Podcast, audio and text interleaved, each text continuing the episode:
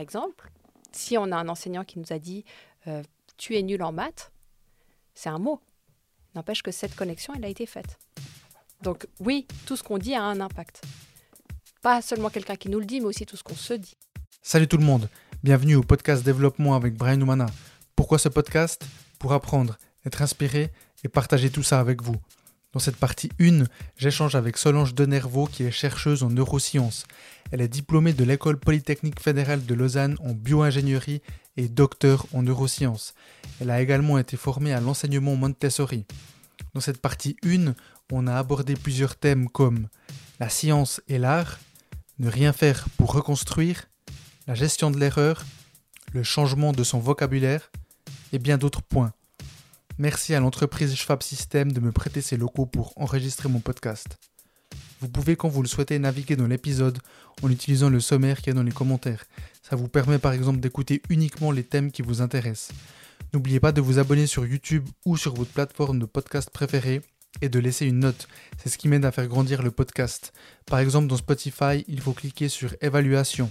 Je suis aussi sur Instagram, at c'est D-E-V Brian Oumana. Bonne écoute.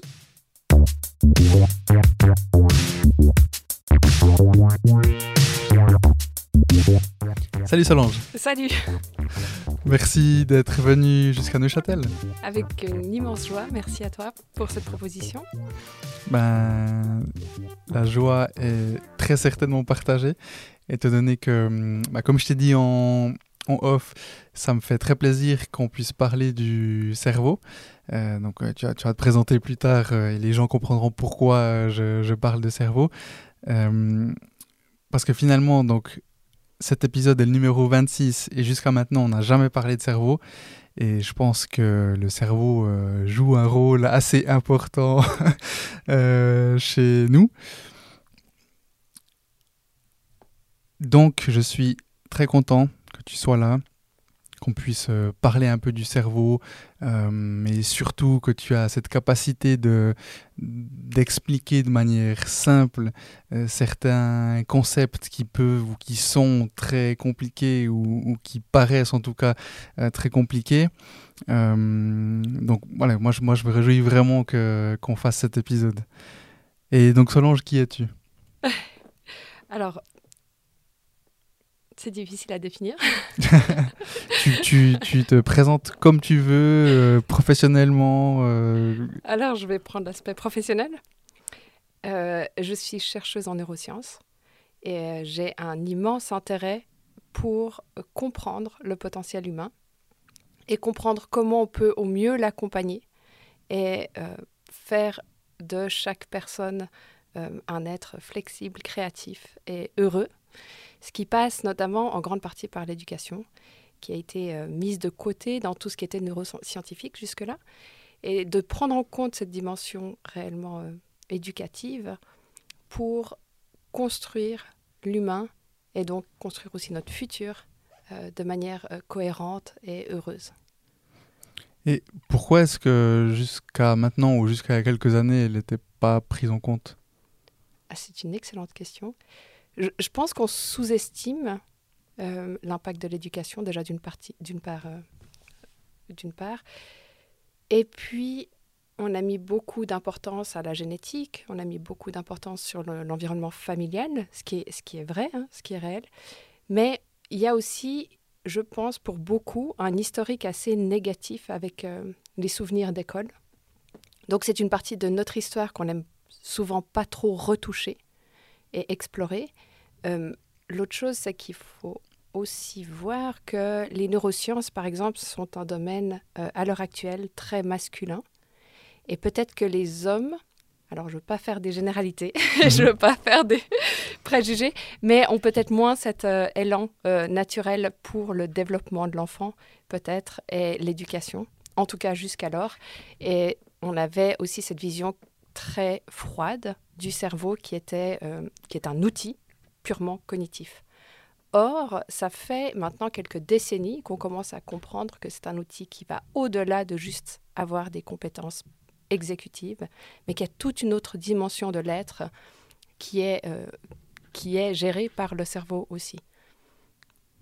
Donc je pense que ces différents aspects euh, mis ensemble ouvrent des nouvelles perspectives et ouvrent ce possible de prendre en compte l'enfant dans une plus grande globalité que juste euh, un petit être à remplir de savoir. Euh, mais aussi, on n'avait peut-être pas les outils et les machines aussi robustes que l'on a actuellement d'un point de vue technologique pour aller voir le cerveau des enfants. Donc, quand on va réellement voir le cerveau des enfants, de nos jours, c'est complètement non invasif. Mais ça demande que l'enfant, par contre, il y a certaines contraintes. Il ne doit pas bouger, on doit gérer le mouvement. Donc c'est aussi certains challenges. Donc jusqu'ici, on s'intéressait, on utilisait ces outils et on adressait ces challenges en cas de maladie ou de problème, parce qu'il y avait un besoin, une urgence. Et peut-être qu'on est aussi dans une période où on peut se permettre de dépasser les urgences et les problèmes et s'intéresser aussi à l'être humain qui va bien et comprendre comment il peut continuer à aller bien et avoir une approche plus préventive. Il y a de l'espace pour ça peut-être maintenant. Ok. Et euh, donc je vais ajouter euh, quelques points à, ta présentation parce que j'ai une question qui, qui en découlera.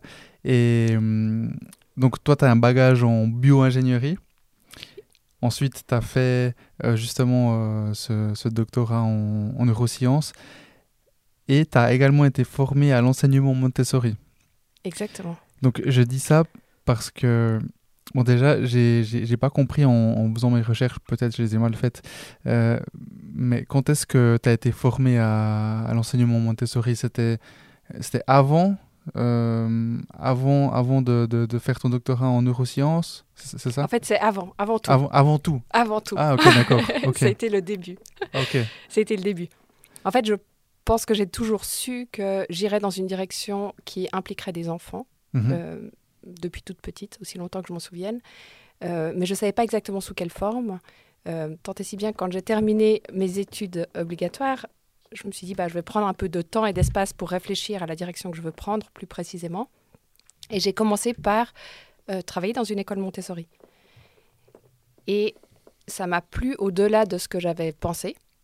J'ai, sur le, bah, du coup, euh, dans la foulée, je me suis formée à la pédagogie Montessori, en parallèle que je travaillais justement dans une école pendant quatre ans. Et il y a un moment donné où je voyais bien que ma, euh, mon intérêt personnel euh, et ma vocation n'était pas d'enseigner à proprement parler, mais j'étais vraiment interpellée et appelée à comprendre qu'est-ce qui se passait. Enfin, comment est-ce que ça se passait dans leur tête Parce que je voyais qu'il y a quelque chose de fascinant mhm. qui s'opérait. Et c'est là où j'ai décidé d'arrêter l'enseignement et de reprendre euh, des études à l'EPFL. Et puis ensuite, euh, j'ai continué. Mhm. Ok. Donc, tu as été prof d'école traditionnelle? Non, Montessori. Ah, toujours Montessori. Oui, oui, c'était Montessori. Ah, ok, d'accord. J'ai cru que tu avais fait euh, prof donc traditionnel, en parallèle euh, ta formation euh, à l'enseignement Montessori, ensuite Montessori, ensuite. Non, non, non, non. Ok, ok. Et donc moi je suis revenu sur ça parce que il me semblait bien que les neurosciences c'était après, mais je savais plus exactement où ça se situait exactement. donc J'allais te poser la question pourquoi les neurosciences? Et en fait tu as, répondu. Que tu te posais la question euh, finalement ben, euh, comment ça fonctionne, enfin au-delà de, de juste euh, le, comportement, mais tu avais cette envie d'aller en fait dans, dans, le cerveau finalement ou d'aller vraiment comprendre plus loin. Et ton thème de recherche, c'était de comprendre l'impact de l'environnement pédagogique sur le développement cérébral des enfants de 5 à 13 ans et de comprendre comment les émotions sont reliées aux résultats académiques et sociaux. C'est une étude comportementale complétée par de l'imagerie, donc euh, IRM, ou par le biais d'IRM, pour avoir une vision globale et complète du développement de l'enfant en milieu scolaire. Est-ce que tu peux nous parler un peu plus de, ces recherches? Oui, alors, effectivement, donc, pour moi, de mon vécu personnel, j'avais euh, observé que ces enfants fonctionnaient différemment euh, dans une école Montessori. Et ça m'interpellait. Donc, euh, la question, au moment où j'ai voulu démarrer une thèse sur le sujet spécifiquement, euh, ben, étudier le cerveau, c'est hyper vaste. Le cerveau, c'est un univers. Donc, vers quelle, quelle, galaxie allions-nous nous diriger? C'était un peu la question de départ. Et puis, euh, il fallait partir de quelque part et je pense que ça nous a pris euh, une année à l'époque avec euh, mon directeur de, thèse de l'époque, c'était de réfléchir à par où commencer. Donc, une des idées, c'était de commencer par le comportement des, des, enfants, donc de faire des études où on pouvait évaluer leur comportement pour que leur comportement nous guide vers quoi aller chercher dans le cerveau. Parce que si on ne sait pas où aller regarder, eh bien, on peut vraiment se perdre. Donc, on a commencé par des études comportementales. On en a fait beaucoup. On a, donc, on a eu beaucoup d'enfants. On leur a fait faire plein de tâches différentes. Donc, en science, on invente une expérience, on évalue, on, prend des mesures, puis après, on compare. On a fait des études comparatives. On a vu qu'en fait, ils avaient là où ils avaient le plus de différence, c'était en pensée créative. Et non pas.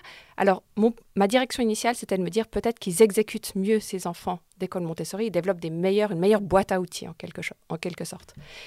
Et à ma grande déception, j'avais aucune différence quand je comparais leur boîte à outils. Donc leur capacité de mettre à exécution des choses. Et j'étais un peu contrariée parce que c'était vraiment mon idée de départ. Du coup, euh, pendant une année, je tournais les données dans tous les sens mmh. pour trouver ce que j'avais décidé que j'allais trouver, jusqu'au moment où j'ai complètement lâché cet a priori. Et par un petit miracle, j'étais dans une conférence euh, à Amsterdam, toute seule, et j'écoutais des chercheurs qui avaient utilisé la même tâche que moi j'avais utilisée, donc qui avaient fait un peu la même expérience que moi j'avais fait avec euh, les enfants, chez des adultes, mais qui ne l'avaient pas utilisé comme on l'utilise d'habitude pour mesurer cette boîte à outils, mais qui l'utilisait dans un autre contexte, dans le contexte des erreurs et de la gestion des erreurs. Et sur le moment, j'ai une sorte de d'eureka. Je me suis dit, mais c'est là, c'est là que ça se trouve. Et vraiment, j'étais, je me suis sentie complètement frénétique. Je suis partie au milieu de la conférence avec mon ordinateur sous le bras je toujours, enfin, j'avais toujours mon ordinateur avec moi. Et je me suis sentie un peu comme Sherlock Holmes qui devait résoudre une énigme. Et j'étais dans un petit restaurant de Shoba, nouilles. Et j'ai travaillé jusqu'à 1h du matin en reprenant toutes les données, donc avec lesquelles je me bagarrais en quelque sorte depuis une année, euh, de zéro, avec cette perspective-là. Et tout d'un coup, sous mes yeux, ça s'affichait qu'ils différaient complètement dans leur manière de gérer les erreurs. Et j'ai vraiment eu ce moment de grâce dans ce petit restaurant japonais. et je me suis dit, waouh, c'est génial. Et ça a été le début d'une immense aventure. Je veux dire, la, la, thèse et la recherche a réellement commencé à ce moment-là parce que j'avais euh, un point de départ. Et de ce point de départ, j'ai commencé vraiment à euh, être dans une sorte de cluedo géant, à aller chercher les pièces, et les pièces, et les pièces. Et ce cluedo ne s'est jamais arrêté, donc on continue. Donc ça a été ce point de départ d'un point de vue du comportement. On voyait qu'il y avait des différences par rapport à l'erreur, par rapport à la pensée créative. Et pour moi, évidemment, les deux étaient liés. Parce que si on adresse les erreurs, on développe une pensée créative. Si on n'a pas peur des erreurs, on n'a pas peur de penser différemment, donc d'être créatif. Mais il fallait le prouver. Il fallait, il fallait y aller. Et comprendre après, faire ce lien entre ce comportement et le cerveau, et le développement du cerveau aller chercher les structures impliquées. Et donc voilà, la grande aventure a commencé à ce moment-là, à Amsterdam, dans un petit resto euh, japonais. C'est une belle histoire. voilà. quelle année on situe euh? Euh, C'était, ça devait être en 2016. 2016, ouais, ok. Quelque chose comme ça, 2017. Et donc j'ai commencé à jouer avec les données IRM, donc parce qu'on voyait ces enfants en comportement et une grande partie acceptait de venir dans l'IRM ou alors de faire des EEG, qui sont d'autres mesures euh, de l'activité cérébrale. Et c'était le moment où je commençais à jouer avec ces données-là. Et j'ai eu un... EEG, c'est encéphalogramme. Ouais, exactement, électroencéphalogramme. Ouais, on met des petites euh, électrodes sur la tête. exact. Et comme les neurones génèrent de l'électricité, en fait, on peut mesurer ces petites déflagrations à même le crâne. Et donc, c'est simplement différentes perspectives sur comment fonctionne le cerveau. Aussi, quand on fait un IRM, on peut regarder comment il est construit, comment il fonctionne. Donc, je commençais à, m'approprier un peu ces univers-là. Et j'ai eu un deuxième Eureka. Et là, cette fois, c'était à Los Angeles. Euh, je travaillais dans un labo là-bas et puis je me promenais dans la rue un dimanche et tout d'un coup, tout d'un coup, j'ai réellement vu et compris ce qui se passait dans le cerveau euh, réellement, tout d'un coup, je, me disais, ah, c'est lié à cette fameuse structure que, que j'affectionne beaucoup, qui a un nom complexe et on s'en fout, mais c'est le cortex singulaire antérieur, qui en réalité est cette structure qui nous fait gérer l'inattendu, mais qui aussi régule tous ces mécanismes en lien avec la pensée créative. Et j'avais l'impression d'avoir trouvé mon Saint Graal, et c'était l'émerveillement total. Mais donc, tu, tu dis que tu l'as vu euh, très concrètement là. Tu, tu l'as vu euh, sous quelle forme euh Ben, en fait, je pense que j'étais tellement plongée dans ces données IRM et dans la beauté du cerveau, parce que le cerveau est un organe, mais absolument majestueux. et non, réellement, je suis un peu biaisée. Justement, tu m'as amené une petite. Enfin, c'est mon cerveau en fait, modélisé en 3D, euh, parce que j'ai eu la chance de venir à ton labo. Euh, Enfin, c'est ton labo? C'est un labo? C'est un- Non, c'est ouais, c'est l'IRM du CHUV. Bon, voilà, à l'IRM du CHUV. Euh, et donc, ben, j'ai la chance d'avoir mon cerveau euh, dans ma main. Voilà, exactement. Voilà. Enfin, pas tout à fait la taille réelle, mais n'empêche que tu verras. Mais c'est une façon de se voir soi-même qu'on qu'on ne connaît pas encore. Et euh, c'est aussi pour ça que j'ai imprimé les images, parce que c'est réellement comprendre que c'est nous. Ouais. Mais bon, c'est caché, mais de nos jours, on peut y accéder. Ouais. Et en fait, ça nous donne, euh, ça nous donne, ça nous livre des secrets. Et ça, c'est, pour moi, c'est fascinant. Et je, je ne me lasse pas de découvrir les cerveaux. À chaque vrai. fois, je trouve ça fascinant et d'une beauté euh, euh, vraiment euh, magnifique. Mais j'ai j'ai ressenti ta passion quand on s'est vu il y a trois semaines ou quelque chose Oui. comme ça. J'ai j'ai vraiment ressenti ouais, un intérêt, enfin plus qu'un intérêt, une passion quoi. Une passion. Ouais, Voilà. j'ai ressenti très Mais profond. En fait, ouais, réellement, je suis passionnée. Euh, et quand j'étais à Los Angeles, en fait, peu de jours après, euh, je, je devais me rendre à San Francisco pour une conférence avec des collègues. Et euh, souvent dans les conférences, il y a un moment donné où le cerveau est trop plein, puis il faut partir. Donc je suis partie et puis je suis allée voir le musée Monet. Et je suis tombée sur un tableau de Monet où à côté, il explique que ce qui s'est passé pour lui la première fois qu'il a vu euh, ces nénuphars en bas de chez lui dans son jardin. Et il dit qu'il découvre ces nénuphars et puis qu'en fait, qu'il réalise qu'il a découvert ce qui va l'habiter pour le restant de sa vie.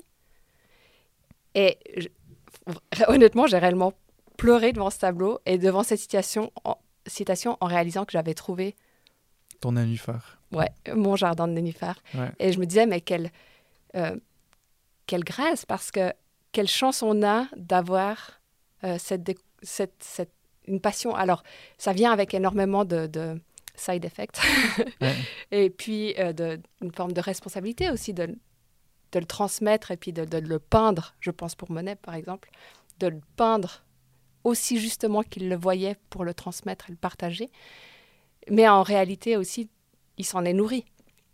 Et moi, je me nourris de ce que je fais au quotidien et je pense que c'est juste normal de le partager et de partager cette passion-là et de susciter d'autres passions et d'autres compréhensions et de faire germer ça chez les gens.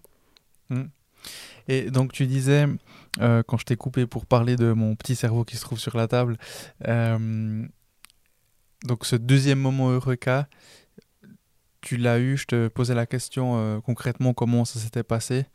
Et tu disais, bah justement, en fait, je, je sais plus trop pourquoi tu as parlé euh, Ah oui, du non, je- cerveau qui était magnifique. oui, euh, oui, parce que tu me disais comment j'avais eu cette vision. Euh, Exact. ouais, je me promenais à Los Angeles, c'est un quartier où en fait il y a des euh, arts, enfin du street art, donc des, bâtiments peints. Puis, de rue, ouais. Voilà, et puis j'étais complètement perdue dans mes pensées, je trouvais ça magnifique. Et tout d'un coup, je ne sais pas, j'ai vu, mais je pense que je baignais justement dans ces images de cerveau magnifiques, où notamment de nos jours, on peut réellement voir les connexions et la connectivité. Et puis je voyais ces faisceaux de, neuro- de neurones depuis plusieurs jours, et j'essayais de comprendre les différents trajets que, qui pouvaient opérer.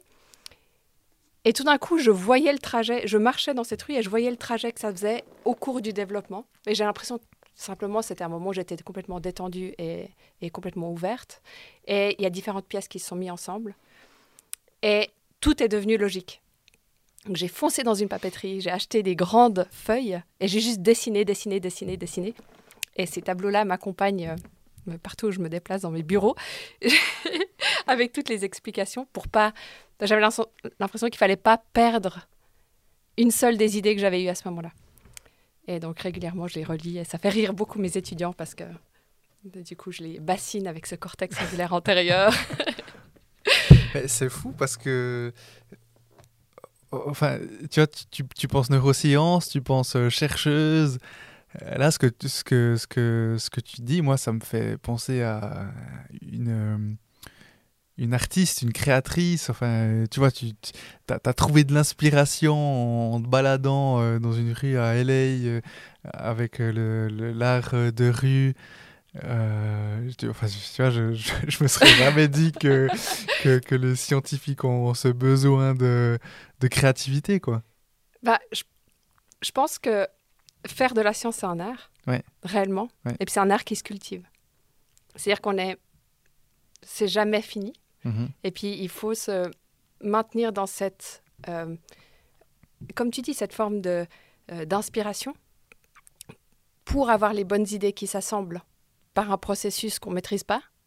Et puis donc, euh, déjà se mettre dans des situations légèrement d'inconfort, d'inconnu, de, nouveauté, pour être obligé de brasser, brasser, brasser à l'intérieur de soi. Et euh, ouais, pour moi, je pense que s'il n'y a pas une forme de beauté dans ce qu'on fait, on s'éloigne de la réalité. Et une forme de beauté et de simplicité. Parce qu'au moment où les pièces d'un puzzle s'assemblent et qu'on voit l'image, c'est juste simple. Et c'est pour ça que ça doit rester, l'histoire doit rester simple, belle, pour qu'on fasse de la vraie et bonne recherche.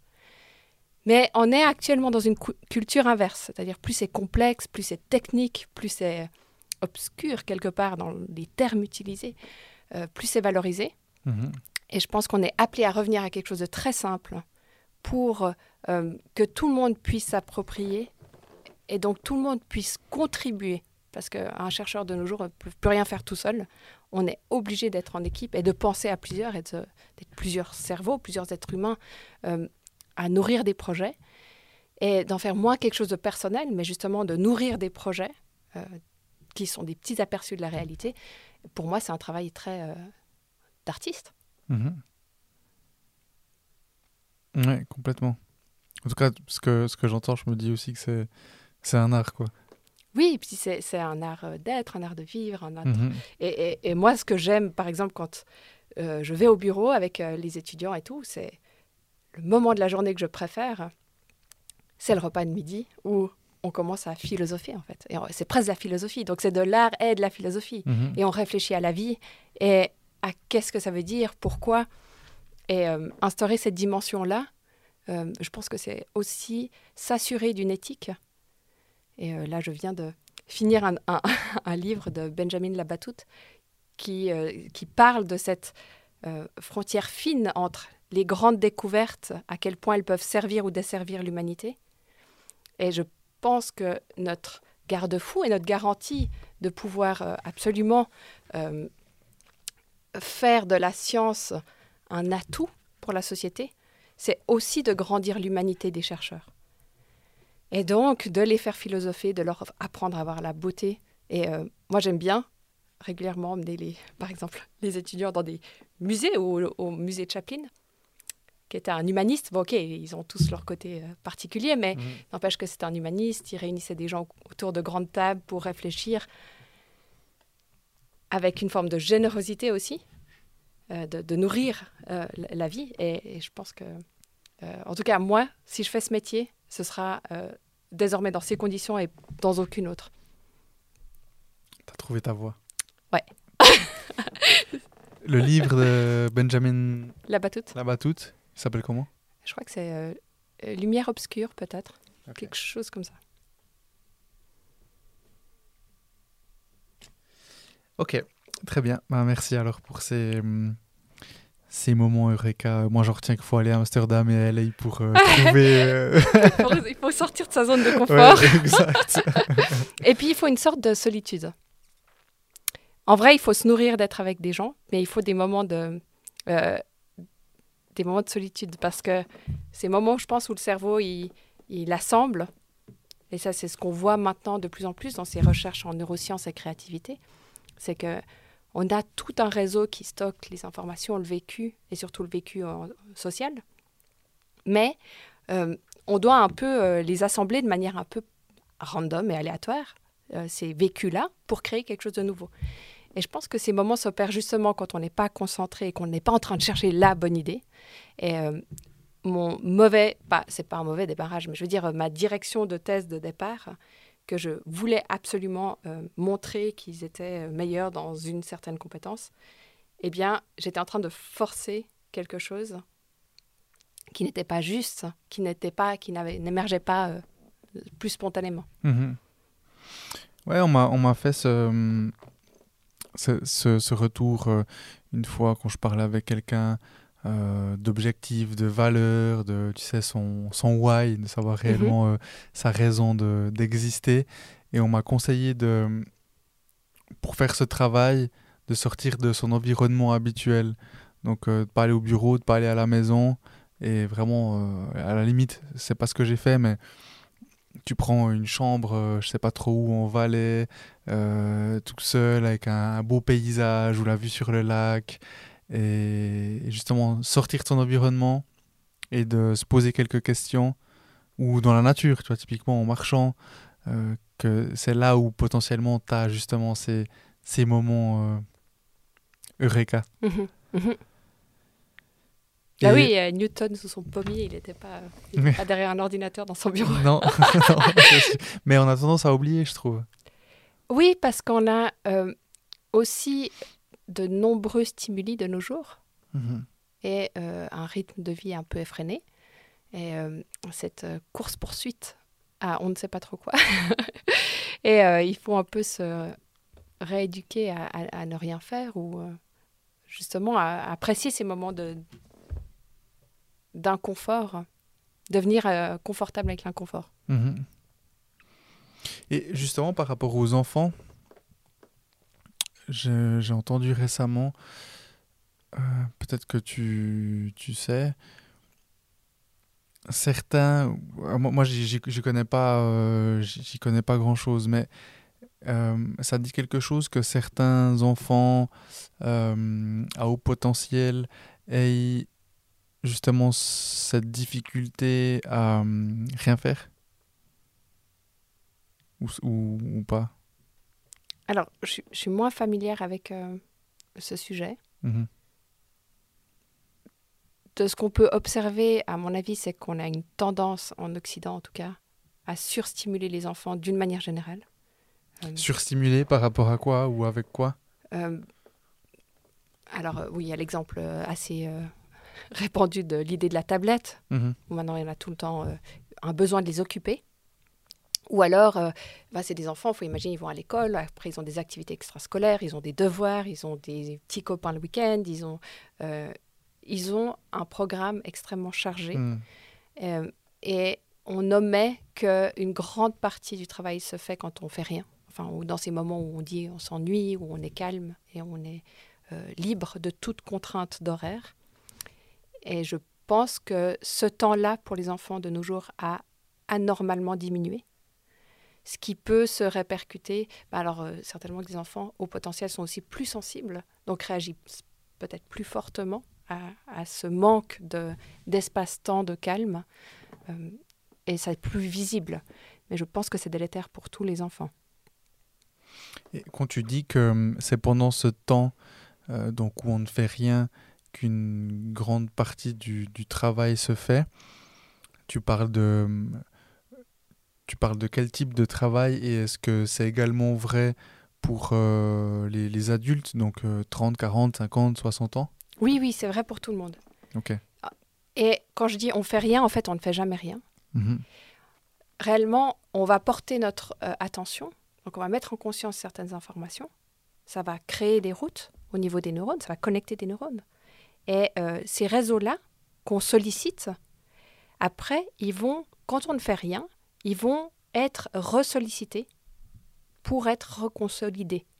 Donc, dans ces moments où on fait rien, en fait, on consolide ce qu'on vient d'expérimenter, et puis on a besoin de consolider pour construire.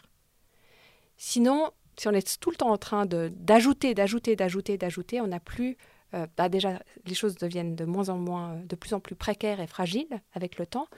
Et en plus, on n'a pas consolidé les bases. Et c'est d'autant plus vrai, du coup, pour les enfants qui sont en pleine construction. Mais on ne fait jamais rien.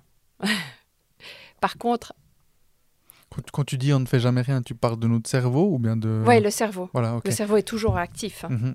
Mais alors, qu'est-ce que ça veut dire rien faire si on ne parle pas du cerveau Mais euh, là, euh, ce soir, tu, ne vas rien faire. Qu'est-ce que tu ne vas rien faire?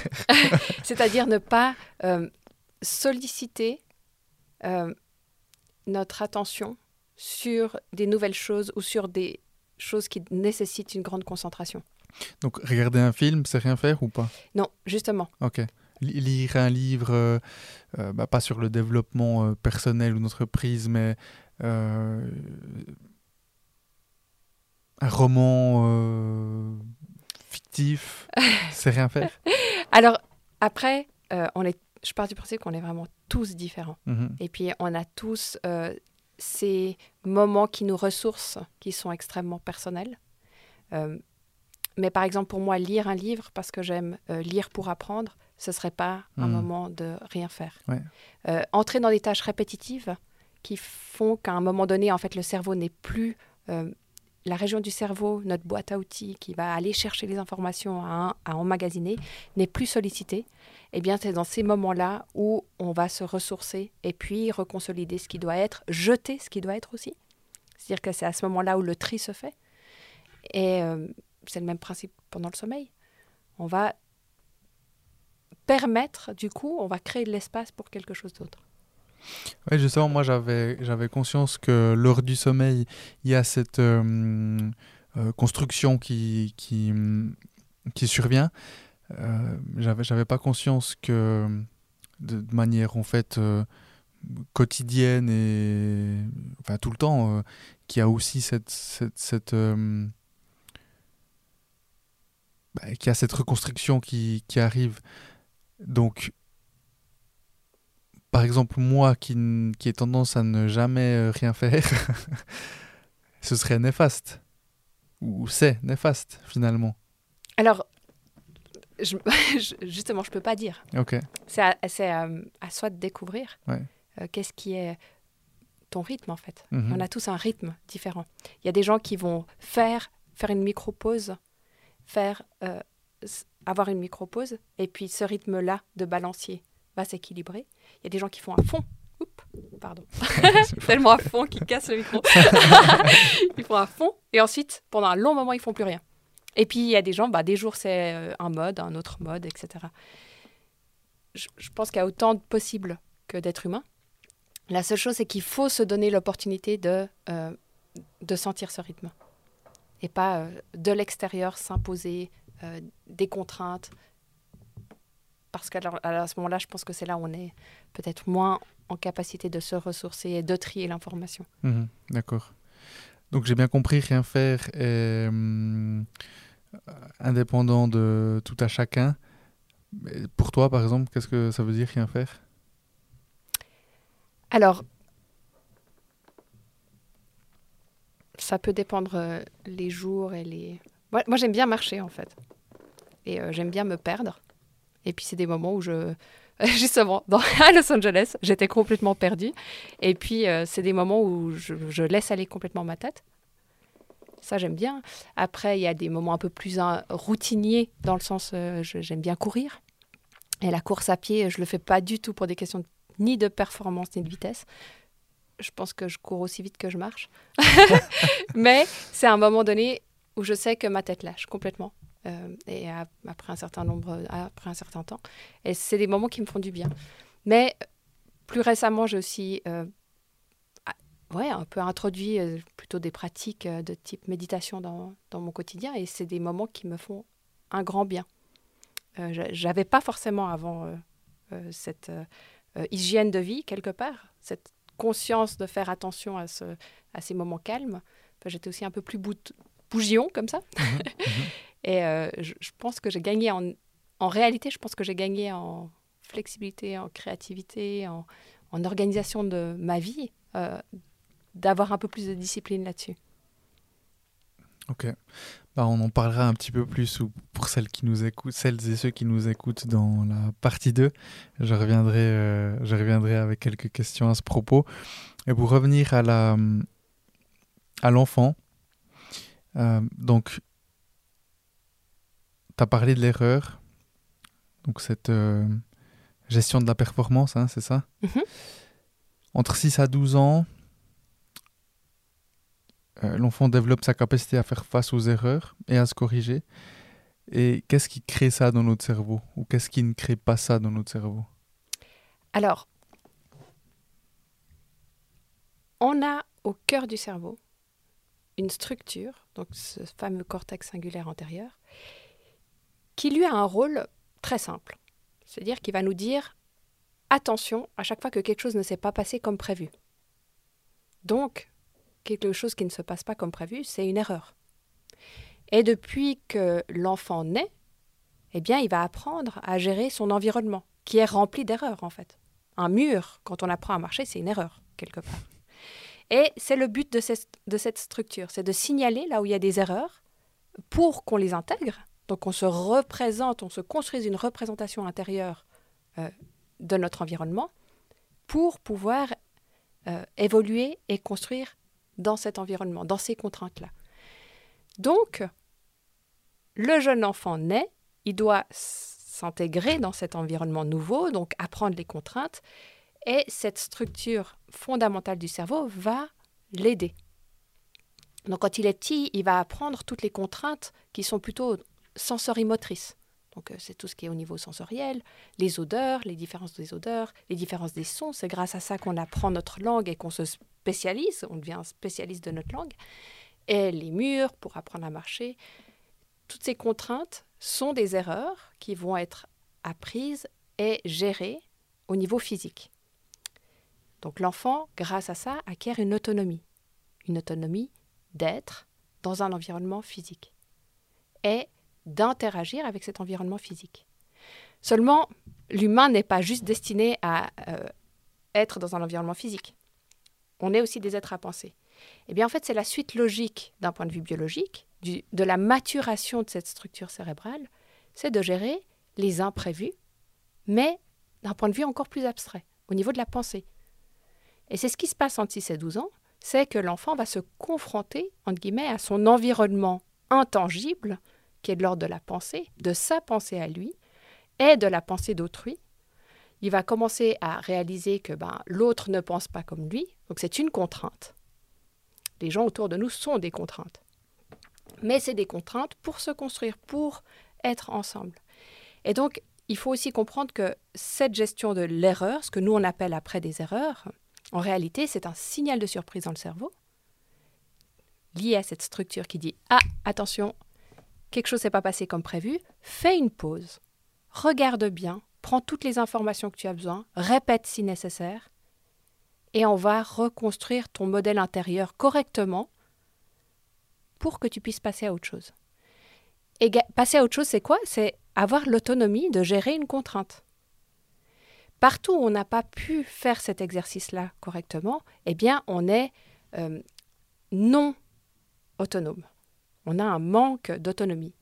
Mais il faut comprendre aussi que du coup, partout où on a vécu ces expériences, mais on a été dépendant de quelque chose de l'extérieur, d'extrinsèque à soi-même, eh bien, on a construit cette réalité à l'intérieur de nous.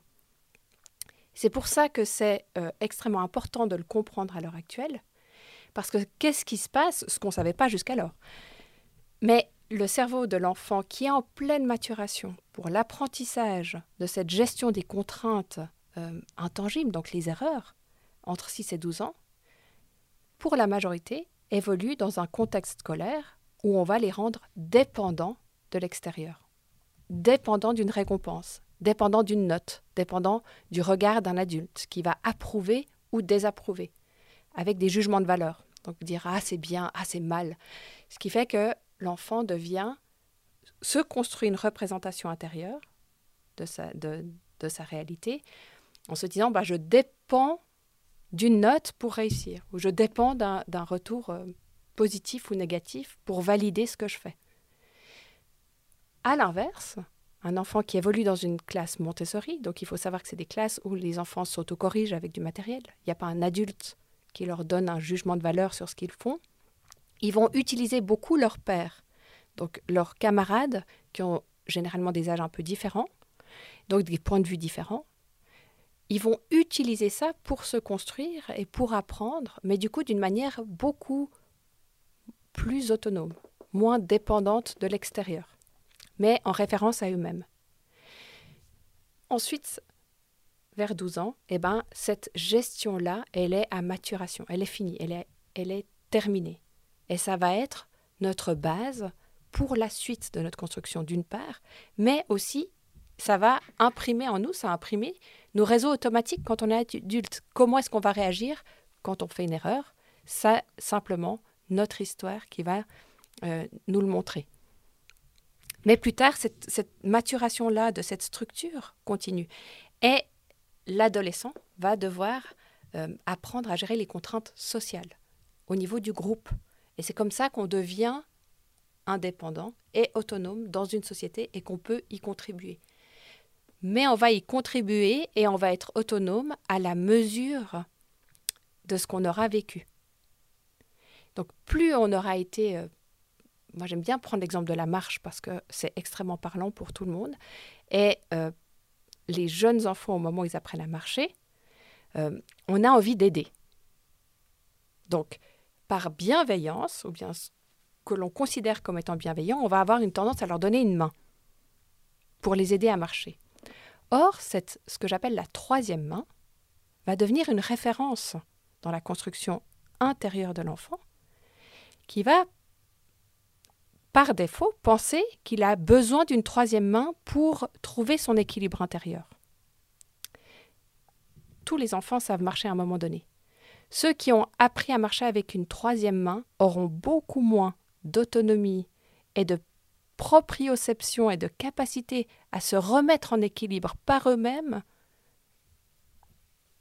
dans leur vie en général, physiquement, c'est ceux qui dans, sont dans leur vie en général. Oui, c'est-à-dire qu'ils seront certain- certainement euh, moins euh, à l'aise avec tout ce qui est de l'ordre des euh, de l'équilibre, Ouais. ou bien de faire du sport, ou bien en nature, ou bien escalader ou grimper.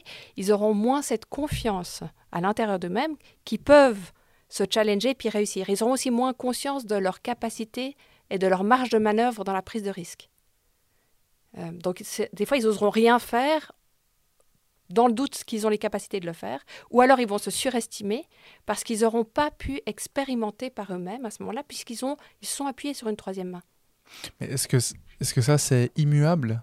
Non, c'est pas immuable. Ok. Par contre, et puis après, c'était l'idée, ben, en fait, à l'heure actuelle, dans un système traditionnel, on insère des troisièmes mains Mhm. euh, dans, dans, dans la façon de penser des enfants, qui deviennent dépendants d'un retour, qui ont moins cette confiance après de penser par et pour eux-mêmes. Et c'est aussi vrai plus tard au niveau euh, social. On a tendance à insérer des retours extérieurs dans ce développement social de l'adolescent. Mais c'est pas immuable. Heureusement, non, non, le cerveau est plastique euh, jusqu'à ce qu'il y ait ce qu'on appelle une mort cérébrale. Ok. Donc, Donc- jusqu'à la fin. Jusque-là, tout est bon. Après, la plasticité est plus ou moins Voilà, euh, ouverte. Exact. C'est-à-dire que euh, euh, moi, j'ai un père architecte, donc j'aime bien prendre l'exemple des maisons. D'accord. C'est-à-dire que faut voir le cerveau comme une construction. Et euh, bien sûr, il faut des fondations solides. Ensuite, on va mettre les murs et puis la toiture. Tout ce qui a été construit peut être rénové. On est d'accord? Mhm. Par contre, rénover quelque chose, ben, ben, ça a un certain coût.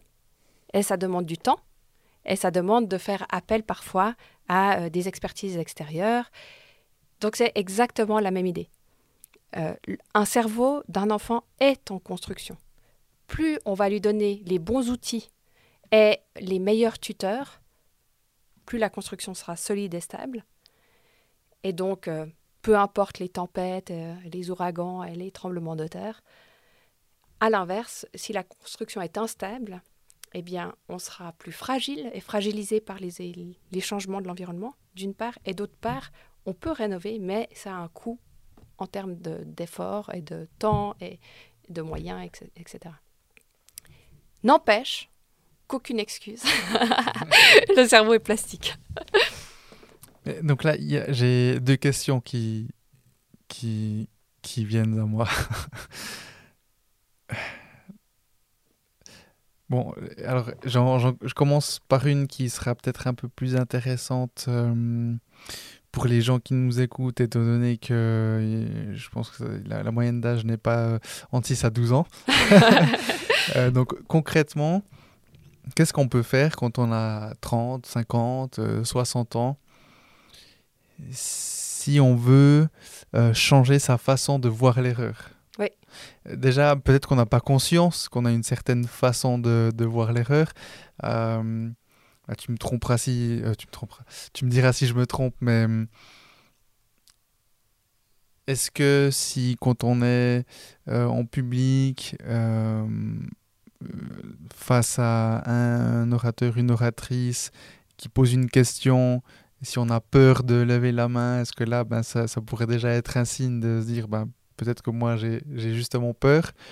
Ou alors, si au contraire, maintenant, je lève la main, j'ai une question, je pose ma question, euh, peu importe si c'est une question bête ou pas. Euh, donc déjà, on, pourrait se dire... Euh, est-ce que ça, ce serait une façon de se dire oui ou non, j'ai peur de, de, l'échec ou de l'erreur. Et comment faire pour changer sa façon de voir l'erreur? Est-ce qu'il y a des, des, des entraînements, des, des, des, astuces, des, tu vois? Oui. Alors, euh, bah, d'un point de vue euh, simplement étude scientifique, en fait, on a montré qu'une énorme majorité des adultes euh, a une relation affective très négative à l'erreur. Donc, la plupart des adultes ont peur de faire faux et n'aiment pas faire faux. J'avais trouvé 90%. Exact. Mais selon les études, ces pourcentages changent un peu. Donc, euh, c'est juste qu'il faut comprendre que quasiment tous les adultes ont peur de faire faux. Euh, après, dans certains contextes, dans certaines mesures, ça c'est très individuel, c'est pas de la même manière. Mais effectivement, avoir peur de poser une question alors qu'on a une question à poser, et en plus de dire peu importe si ma question est bête, c'est déjà une indication parce qu'aucune question est bête en fait. Il n'y a pas de question bête. On peut poser la question, puis au pire, on, on y répond, quoi. Mais c'est vrai que la majorité... Et puis en fait, on le voit aussi, parce que quand on se trompe, euh, généralement, euh, on a tendance à s'auto-flageller, euh, plutôt que se dire, ah, qu'est-ce qui s'est pas bien passé? D'être dans cette recherche d'information, on est en dévalorisation de soi. Et c'est vrai pour une grande partie des adultes. donc déjà, un, de savoir qu'on n'est pas seul, que c'est pas grave, et aussi de comprendre que c'est le résultat euh, d'une éducation, donc d'associations qu'on a, euh, de malheureuses associations qu'on a faites d'un point de vue cérébral, de réellement de malheureuses connexions. À force de répéter c'est faux, c'est pas bien, et eh ben le cerveau a fait cette connexion-là. Mais déjà de comprendre ça, euh, pour beaucoup, ça met une perspective un peu différente. Parce qu'on se dit, ah, mais en fait, c'est une route, il suffit d'en construire une autre. Euh, alors le il suffit de, en réalité, bah, c'est du travail, c'est de la répétition. Euh, il y a différents moyens. Il y en a plusieurs qui sont expérimentés. Après, chacun, comme avant, je pense qu'il n'y a pas une recette. Et je pense On fait une recette Mais pourquoi est-ce qu'on veut des recettes? Mais parce qu'on est le résultat de cette éducation, on nous a dit, il y aura une bonne réponse. Et donc, euh, s'il y a un problème, c'est qu'il y a une solution qu'on va te fournir. Et puis en fait, euh, tu es la solution. Mhm. Et puis, il va falloir découvrir qu'est-ce qui te convient et qu'est-ce qui convient à tout un chacun. Personnellement, euh, j'avais pas du tout une bonne relation à l'erreur. Euh, produit du, système traditionnel pur. non, je dirais, on a tous aussi nos, certainement nos, génétiquement et tout ça, notre personnalité, ça c'est aussi une réalité, renforcée par un système. Mais de faire une thèse que ça marche pas, enfin, en science, c'est un peu, euh, c'est que on est rejeté tout le temps. Quand on publie des articles, c'est normal que ça passe pas tout de suite. Les, demandes de financement, c'est normal que ça passe pas, etc. Mais c'est une manière de, au bout d'un moment, d'apprendre que c'est ok, qu'on survit, que ça doit pas marcher du premier coup. Après, il y a des gens qui font de l'impro.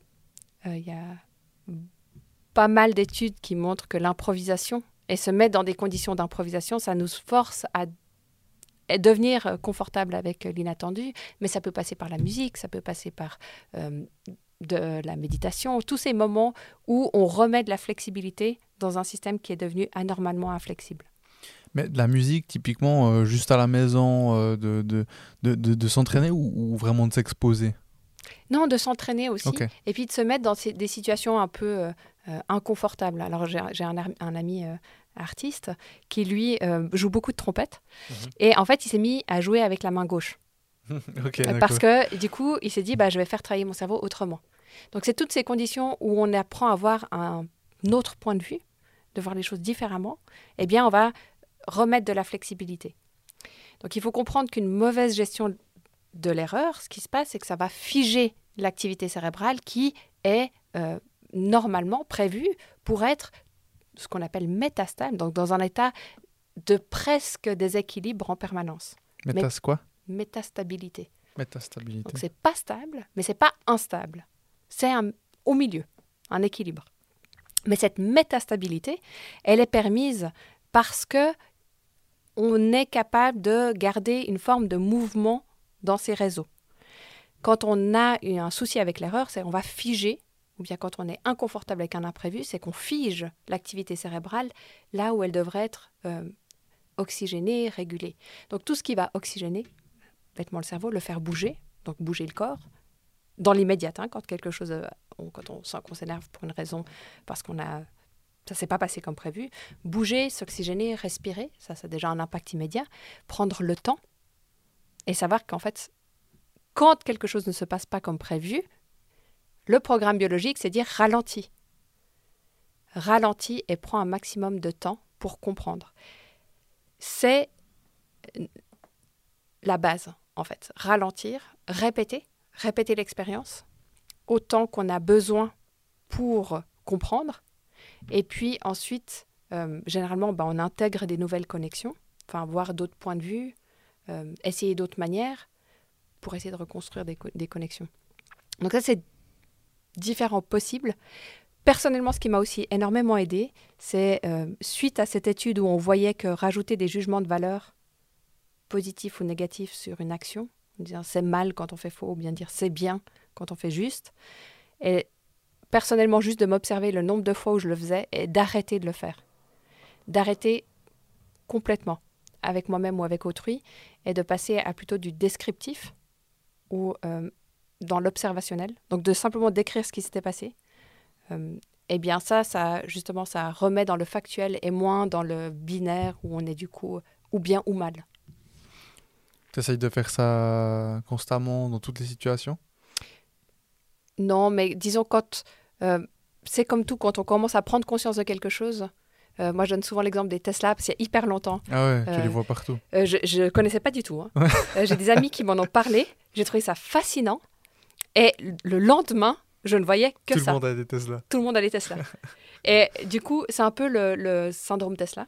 L'idée que je veux dire ici, c'est du moment qu'on prend conscience euh, de ces quelque part de ces réalités biologiques et de ces possibilités de changement, et ben sans euh, chercher à modifier quelque chose, en fait, on va déjà avoir conscience. Puis au moment où on va s'entendre dire à quelqu'un, moi je vois avec mes étudiants par exemple, euh, j'avais tendance à leur dire ah ouais c'est bien, et puis en fait à m'éduquer, à leur dire Waouh, soit je suis contente pour toi, je vois que tu as dépassé une difficulté, ou alors quand ça va pas, c'est juste une question d'entraînement.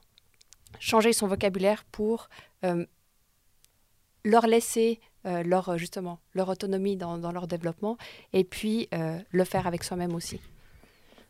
Et ça, neurologiquement, ça a un réel impact de, de, de, changer son vocabulaire parce que euh, typiquement, euh, ce que tu dis, euh, moi, enfin ma, copine et moi, ou c'est elle qui, qui m'avait parlé de ça dans un, dans un premier temps, c'était d'arrêter de dire je dois. Tu vois, parce que aujourd'hui, moi, Brian, en Suisse, il n'y a pas trop de choses que je dois faire, tu vois, dans ma vie. Toutes les choses que je fais, euh, les, les heures que je mets au travail, le podcast, euh, euh, mes entraînements, etc., je dois pas. Oui. tu vois, je veux. Oui. Et donc ça, je, je fais attention à, à plus dire je dois. Je dois payer mes impôts. Enfin, Je dois pas. Mais si je ne le fais pas, il y a des conséquences qui sont un peu plus importantes que si je ne fais pas ce podcast, par exemple. Oui. Et, donc, je me. alors,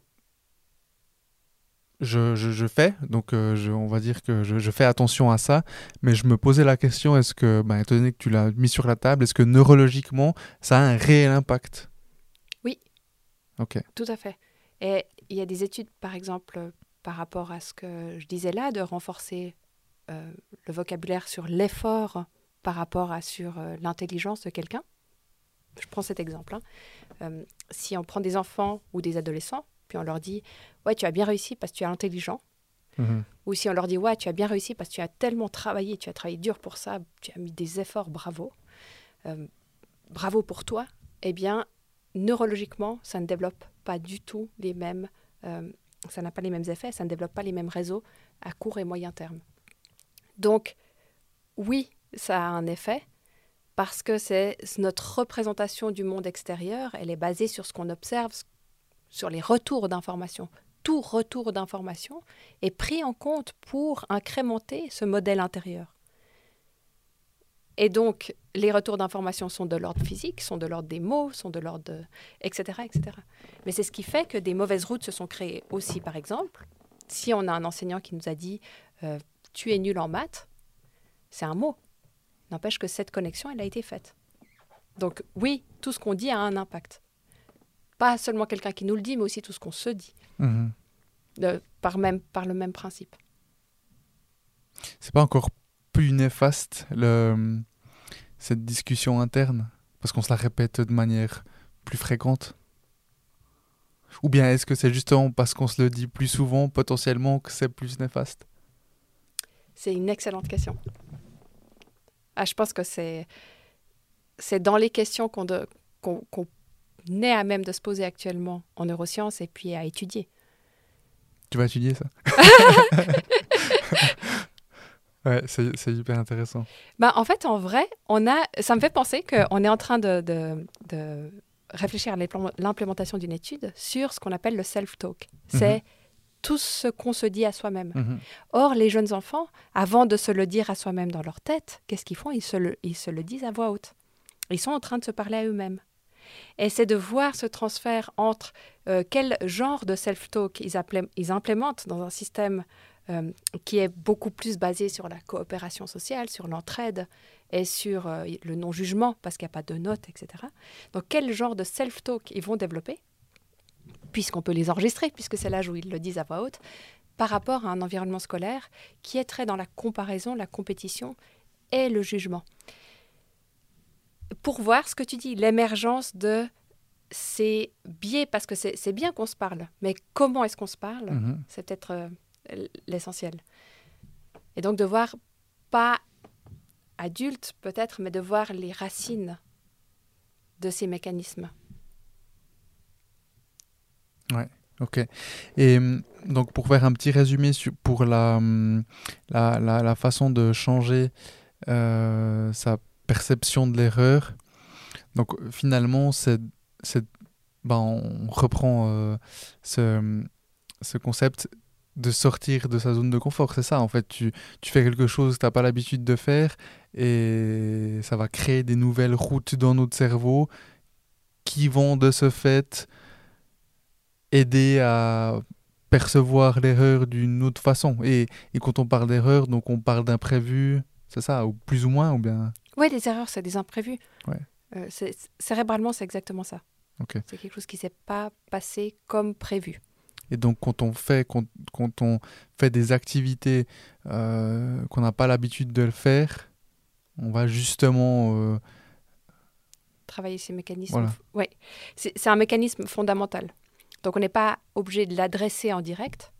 On peut aussi l'approcher de manière plus indirecte en l'entraînant dans d'autres contextes comme euh, par exemple l'improvisation, va travailler ce mécanisme fondamental euh, sans pour autant traiter de l'erreur directement.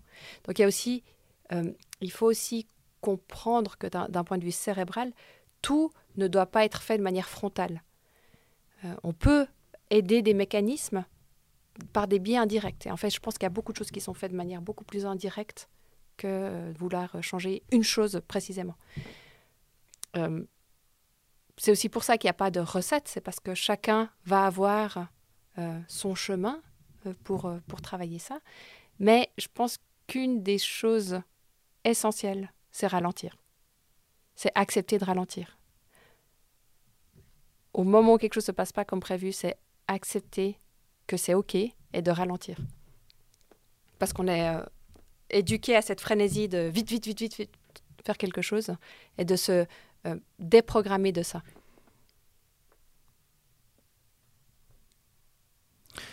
Et qu'est-ce que tu penses du monde académique actuel, que ce soit... Euh, bon, t'en, parles finalement, je ne sais pas si on en a beaucoup parlé ici, mais euh, de manière générale, tu parles de, du système conventionnel traditionnel, plutôt à un stade de début, donc 6 à 12 ans. Après, bah, toi qui as fait des, des études, euh, doctorat, aujourd'hui, qu'est-ce que tu penses du monde académique de manière générale? Je pense qu'il reflète beaucoup euh, cette euh, approche très traditionnelle des apprentissages, basée sur résoudre des problèmes, trouver la bonne solution pour avoir des récompenses, avec une forme de compétitivité assez réelle et répandue.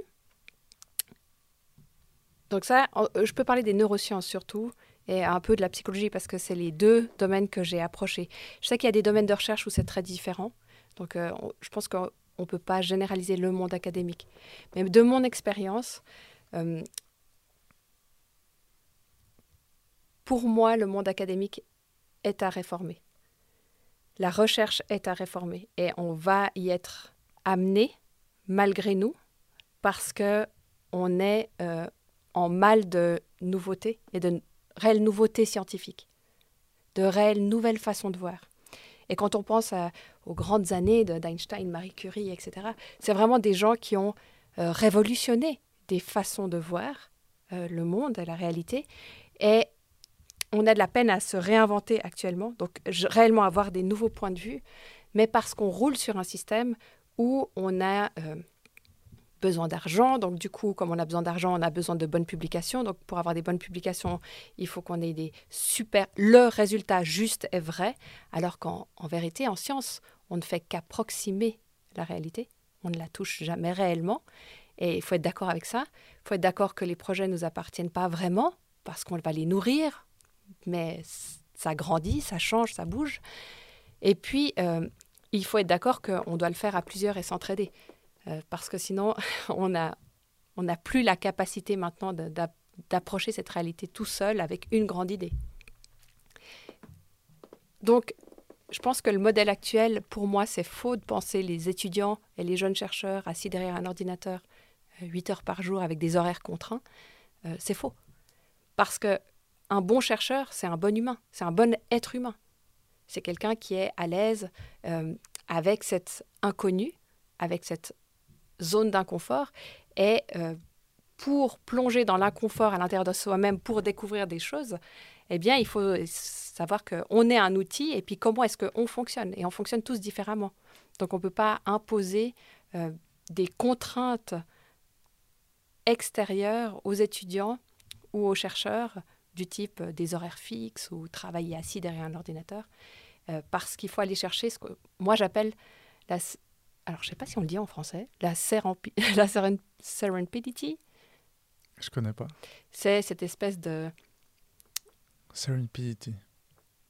Ouais, ces moments, ces moments, euh, ces soubresauts magiques où tout d'un coup on a des bonnes idées, tout s'assemble, euh, c'est pas prévu, mais c'est juste en fait, c'est ce qui nous ouvre la porte de la suite. Eh bien, ces moments-là se créent euh, parce qu'on bouge, parce qu'on utilise tout notre corps pour faire de la science, pas juste euh, et marcher dans une rue à Los Angeles en ayant le nez en l'air. C'est faire de la science déjà. C'est être un chercheur. On est tous chercheurs, mais c'est être d'accord de se perdre, de pas savoir, de discuter, d'avoir un coup de cœur pour un chercheur, d'aller le rencontrer, d'aller discuter, d'aller dans son labo c'est toute cette dimension-là. Donc c'est au-delà de couper en un petit morceau une étude qu'on veut faire et vouloir tout maîtriser. Et donc, pour moi, le monde académique actuel, il est un peu malade et euh, il, il, est, il, demande à, à, être changé. Comme notre monde. Comme notre monde, exactement. Mais je pense que le monde académique est simplement un reflet ben, comme de, de, du monde économique actuel, du monde éducationnel actuel. Donc, c'est aussi vrai dans ce milieu-là. Et puis, euh, je pense qu'il faut qu'on propose des nouvelles façons de faire et puis qu'on les assume. Alors c'est pas facile des fois parce que quand on fonctionne différemment, bah du coup, euh, étonnamment, même si c'est un, pour moi, l'académie devrait être euh, la partie de la société qui assure la l'incrémentation de la connaissance pour la redonner à la société. Donc c'est un métier. Moi, je, suis absolument heureuse de des gens qui conduisent le bus ou le métro que je prends le matin, parce qu'ils font un métier, mais grâce à leur métier, je peux faire le mien, mais je leur dois de leur rendre en contrepartie un bout de connaissance, quelque chose qui va améliorer euh, aussi leur quotidien. Et puis, je pense que cette boucle-là, c'est un peu perdu, c'est-à-dire le rôle de la science pour la société, pas pour le chercheur, mais pour la société. Euh, c'est un peu perdu de vue. Et donc aussi être d'accord que ben, bah, d'amener des façons de faire différentes. Puisqu'on n'a pas des métiers exécutifs. Être d'accord qu'on n'a pas ces codes de devoir respecter les 8 heures par jour, etc. Mais c'est pas toujours bien vu de fonctionner un peu différemment dans ce milieu. Je pense que dans pratiquement tous les milieux, c'est pas forcément bien vu. Il y a peut-être certains milieux, je sais pas, je pense à l'informatique ou c'est peut-être un peu différent selon euh, tu peux bosser à distance. Enfin tu vois mais, même même le même l'informatique euh, selon les entreprises euh, c'est pas bien vu non plus. Tu vois un coca.ch coca service là-bas c'est bien vu à mon avis. Tu vois ici c'est tous un peu ils s'en foutent voilà c'est l'environnement. Je vais pas citer d'autres entreprises où là c'est vraiment le système patriarcal, euh, traditionnel, où tu dois être au bureau, tu dois être font ton ordi, tu dois faire tes 8 heures. Et puis, ouais, je, pense que de manière générale, c'est pas très bien vu. Oui. Et ça commence un petit peu à, à, se démocratiser, justement. Donc, ce que tu dis, euh, on devrait tendre à un autre système, ça commence un petit peu à se démocratiser. J'ai l'impression, mais je me rends également compte que je suis un peu biaisé euh, comme toi avec le cerveau, euh, parce que les gens avec qui je parle sont dans ce, vont dans cette vague-là, donc euh, voilà, tu vois, c'est... Oui.